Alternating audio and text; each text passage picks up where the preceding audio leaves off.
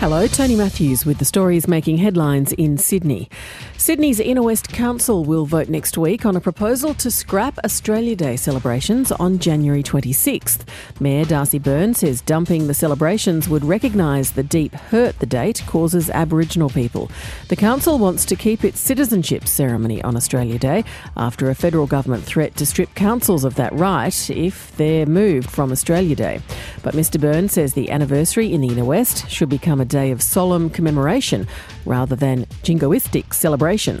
We will be seeking to move all celebratory events to other days in recognition of the fact that the day is one of real hurt for Aboriginal people.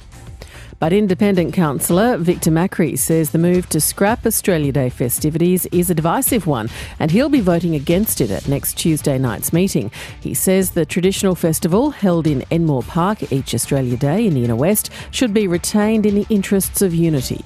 The community actually enjoy getting together, supporting the new people that are becoming naturalised. They're in the park, they're enjoying the park in all of its glory. We pay our respects to the traditional owners of the land. It's a very respectful event and it's about celebrating the people who we are. A man has been killed after suffering critical head injuries in a workplace accident in southwest Sydney. Police say the 57 year old was operating machinery at a work site in Ingleburn when he was knocked unconscious last night. Police say paramedics were unable to revive the man and he died at the scene. A report is being prepared for the coroner as investigations continue.